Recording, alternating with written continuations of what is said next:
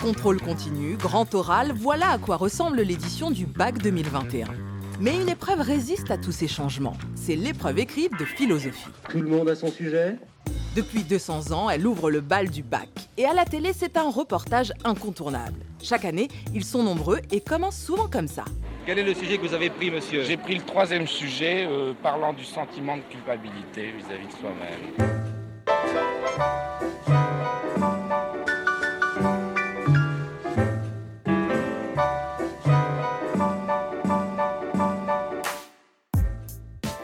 De philosophie au bac a toujours inspiré un mélange de curiosité et de méfiance auprès des élèves et de l'opinion publique.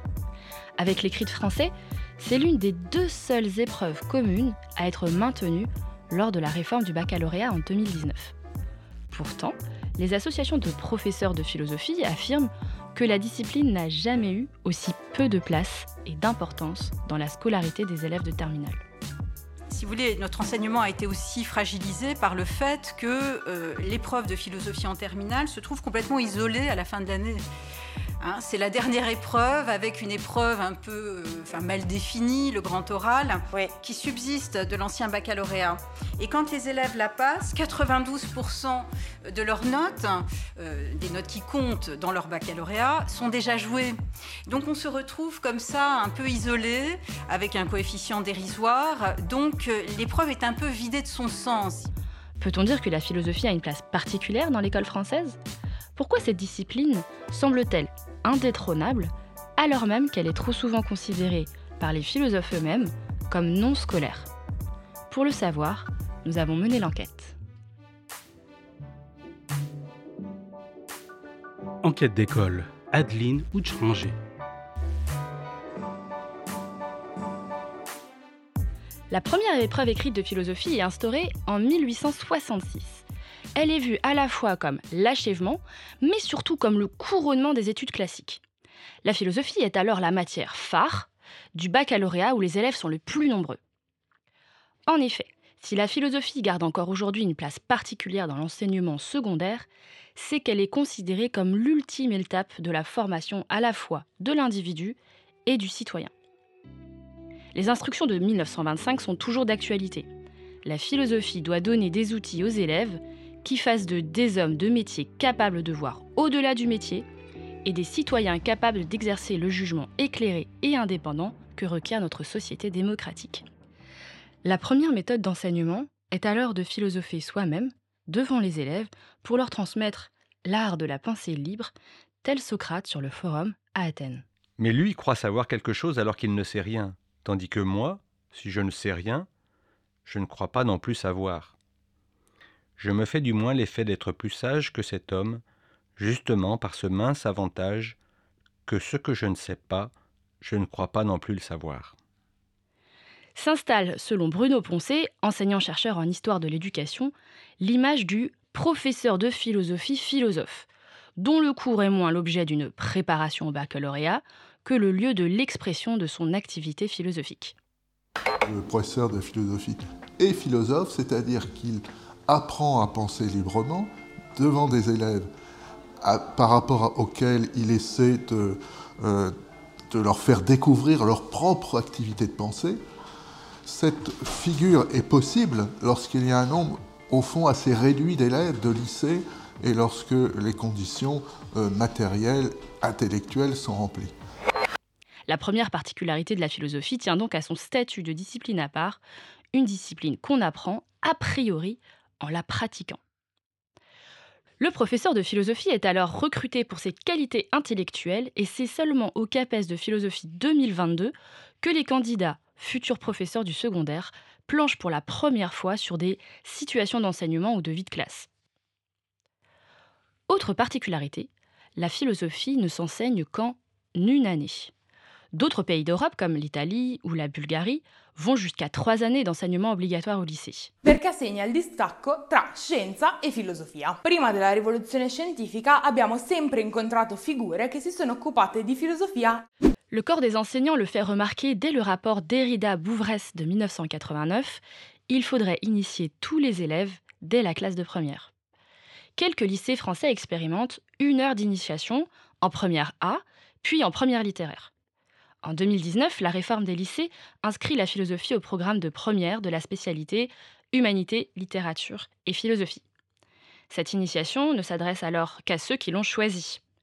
Et cette spécialité est d'ailleurs unique en son genre, faite de deux disciplines différentes, ce qui participe à leur confusion plutôt que de préparer à la méthode propre à la philosophie. Ouvrant le bal des épreuves de baccalauréat, elle a toujours eu un statut à part. Jugée aléatoire, trop difficile, on entend souvent les élèves dire qu'il faut y aller au talent et qu'il n'y aurait pas besoin de réviser. Qu'en est-il réellement? Ces allégations sont-elles sans fondement?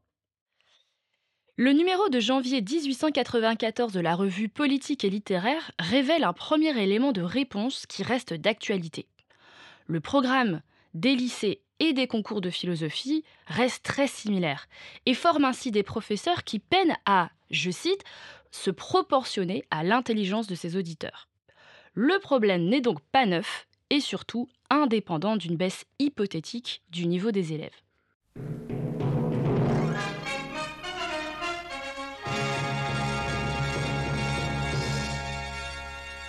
Le respect de la vie humaine, la sienne et celle d'autrui. Ça a été assez facile. Quelqu'un n'est pas d'accord derrière moi Vous n'êtes pas d'accord? C'est trop dur. Un second élément de réponse peut être la nature de l'épreuve elle-même. Ailleurs en Europe, la philosophie obligatoire est soit un cours d'histoire de la philosophie que les élèves doivent connaître, soit l'objet d'épreuves facultatives ou aménagées en questions précises, comme en Bulgarie et en Finlande. En France, deux sujets sur les trois sont des dissertations, tant en série générale qu'en série technologique. Ces dissertations sont choisies en fonction d'un programme de notions. Vincent Citeau, professeur agrégé et directeur de la revue Le Philosophoire, décrit cette épreuve comme un double paradoxe. L'enseigné doit apprendre à penser par soi-même en épousant provisoirement la pensée d'un autre. Il s'agit donc d'apprendre à ne pas être trop scolaire, tout en maîtrisant bien une culture philosophique jugée nécessaire à l'exercice et l'humilité de la pensée. D'où la question répétée des élèves. Faut-il ou non citer les auteurs? Oui, mais pas comme des arguments d'autorité. Et comment apprend-on alors à penser par soi-même lorsque le cours qui nous est dispensé est la pensée d'un autre, celle du professeur et de l'auteur? Ce professeur, interrogé en 1975, relève ce paradoxe. Aider l'élève à se faire sa propre philosophie. Si des élèves, à l'âge où l'adolescent forme un tout, ne reçoit pas une culture philosophique qui forme un tout, eh bien, si on ne l'aide pas à se faire sa philosophie, eh bien, il subira celle des autres. Et à ce moment-là, ce sera plus un homme. Dernier point, et non des moindres, ce sont les programmes qui font également polémique au sein du corps des professeurs. Depuis 1902, les notions sont de moins en moins rattachées à des problèmes et des angles d'études spécifiques. Le programme de 2019 achève cette progression. 17 notions classées par ordre alphabétique, rattachées à aucun auteur, ni problème précis. Cette indétermination protège d'un côté la liberté pédagogique des professeurs, qui est affirmée en préambule de chacun des programmes depuis 1902. Le professeur est donc de plus en plus libre de traiter les notions à partir d'un problème qu'il aura lui-même choisi. Or, cette indétermination peut être problématique lorsqu'il faut préparer les élèves à une épreuve finale commune sujet de bac peut tomber aussi bien sur les rapports entre l'art et la vérité, ou sur les rapports entre l'art et, le langage, ou sur les mm. rapports entre l'art et la politique, ou mm. sur les rapports entre l'art et le beau, ou sur les rapports, enfin bon, etc. Mm. etc., Encore une fois, le problème, c'est pas que c'est pas intéressant tous ces, tous ces liens, c'est juste qu'on ne peut pas préparer à tous ces liens. Il y a une vingtaine de notions, et disons, euh, vous pouvez quasiment coupler chaque notion avec euh, une autre. D'aucuns en viennent alors à accuser l'épreuve d'être une loterie injuste. Une partie des professeurs eux-mêmes dénoncent depuis longtemps ce programme qui rend la réussite aléatoire, faisant croire ainsi que la notation dépend de l'arbitraire du professeur. Par ailleurs, hors de l'école, d'autres manières de faire de la philo voient le jour, qui montrent l'envie et l'intérêt inassouvi pour cette matière. La philosophie s'affranchit de l'enseignement strictement scolaire. Le premier café philo se tient au Café du Phare à Bastille en 1992, au même moment où Michel Tosi développe les nouvelles pratiques philosophiques qu'il décrit au micro de Cas d'école dans Ça manque pas d'air en 2019. Qu'est-ce que ça peut apporter, euh, cette dimension collective, par rapport à la pensée philosophique? Mais Platon définissait la philosophie comme le dialogue de l'âme avec elle-même. Alors, ce qui est intéressant, c'est que précisément quand on discute en communauté, disons, de recherche, on, dialogue avec autrui. Et on s'aperçoit que plus on apprend à dialoguer avec autrui, plus on apprend à dialoguer avec soi-même parce que précisément, autrui, euh, dans sa radicale euh, différence, dans son altérité, il déplace ma propre pensée, il n'est pas d'accord avec moi, ou, alors, il a une vision du monde qui sont différentes. Ce qui est intéressant dans une communauté de recherche philosophique, c'est qu'on va confronter un ensemble de points de vue, un ensemble de visions du monde à partir euh, d'une part des expériences qu'on a vécues. En parallèle, les ouvrages de vulgarisation se multiplient. Les émissions radio offrent de la philosophie en 4 minutes et Brut, la plateforme de vidéos sur les réseaux sociaux, a une chaîne Brut Philo où interviennent professeurs de philosophie et auteurs. Ainsi, la philosophie se redéfinit comme une pratique ouverte à toutes et tous.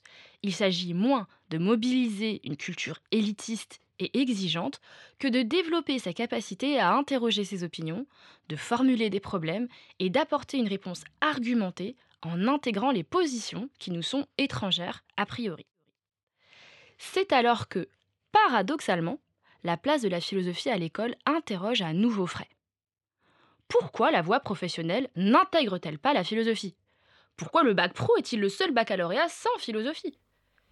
Jusque-là réservée aux filières générales et technologiques, la philosophie peut depuis cette année être proposée dans les lycées professionnels volontaires. Matière trop noble, niveau des élèves insuffisant, manque supposé de maturité. Voilà ce qu'on pouvait entendre pour justifier l'absence de philosophie en lycée pro. Déjà expérimenté depuis une dizaine d'années dans certains établissements, les résultats ils sont particulièrement encourageants, allant même jusqu'à valoriser les élèves les plus en difficulté. Avait les jeunes qui demandaient euh, l'égale dignité. Et pourquoi euh, ne pas argumenter? Pourquoi ne pas philosopher? Pourquoi ne pas s'interroger? Ça amène déjà de l'assurance. Mm. Euh, et l'assurance, elle vient par la dignité. Si on vous met une difficulté et une question, tous les élèves s'en saisissent. Mm. Donc cette assurance, cette dignité, les élèves la sentent tout de suite et essayent de s'en saisir. Après, on leur apprend que, eh bien, on n'est pas sur des clichés, on n'est pas sur que le ressenti. On va essayer euh, d'aller voir, au contraire, ce que d'autres pensent et comment on peut se situer par rapport à cette pensée.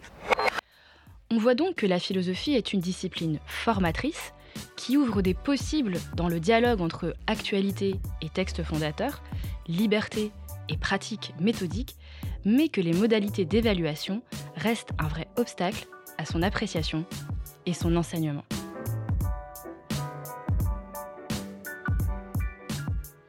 C'était Enquête d'école avec Adeline Uncheringer et Sébastien Boudin à la réalisation et au mixage. Retrouvez toutes les références sur le site de Cas d'école et rendez-vous dans un mois pour le prochain épisode.